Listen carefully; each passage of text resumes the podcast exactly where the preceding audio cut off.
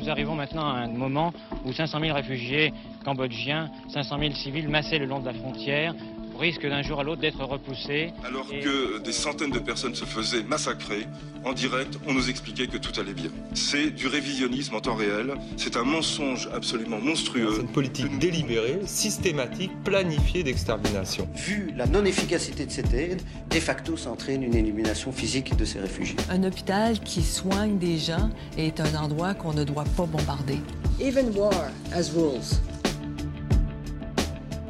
Depuis sa création en 1971, Médecins sans frontières apporte une aide médicale aux populations qui en ont besoin dans nombre de situations extrêmement complexes.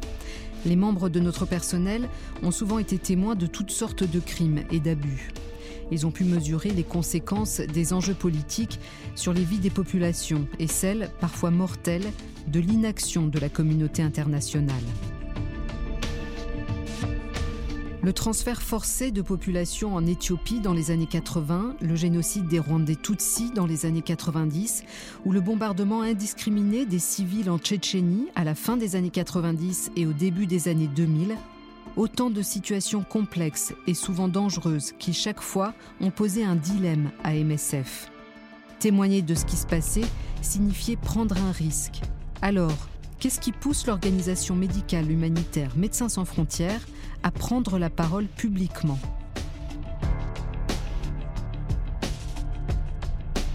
Témoigner ne peut pas se réduire à appliquer une série de règles préétablies. Chaque crise est différente. C'est pour cela que MSF a choisi de créer la collection des études de cas sur les prises de parole publiques. Ce projet international, écrit et dirigé par Laurence Binet, s'intéresse aux crises au cours desquelles la prise de parole publique a fait l'objet d'un questionnement intense et difficile au sein de MSF. Dans ce podcast, nous allons examiner en détail l'une de ces crises, le siège de la ville de Srebrenica et le massacre qui suivra la chute de cette ville lors de la guerre de Bosnie au cours des années 1990. Le contexte de la guerre en ex-Yougoslavie et la chute de Srebrenica en particulier ont soulevé des questions difficiles pour MSF. En acceptant d'apporter des secours à minima à une population assiégée, les équipes de MSF, à l'instar de médecins geôliers, n'ont-elles pas contribué à renforcer la stratégie des troupes assiégeantes tout en adoucissant leur image? A l'inverse, appelés à évacuer de l'enclave les civils qui le souhaitaient, n'aurait-il pas participé à cautionner la politique de nettoyage ethnique des assiégeants? Est-ce que MSF a eu raison de faire confiance à l'engagement de protection de l'enclave et de sa population par les forces de l'ONU? Est-ce le rôle d'une organisation médicale humanitaire de lancer un appel à la création d'une commission d'enquête parlementaire et une fois celle-ci créée d'en assurer un suivi actif et critique?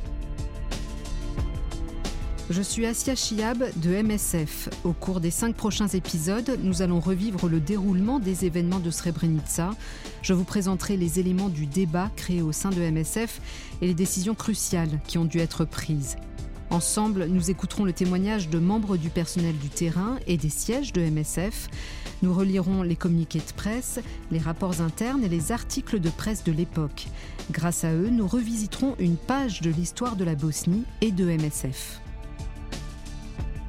Bienvenue dans l'histoire des prises de parole publiques de Médecins sans frontières, Srebrenica.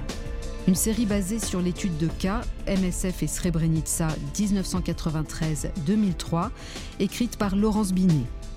Elle fait partie de la série des études de cas sur les prises de parole publiques de MSF, un projet de MSF International. Cette série de podcasts est produite et réalisée par Andrea Ranchcroft, Direction éditoriale Nancy Barrett, Martin Saulnier et Sandy McKee.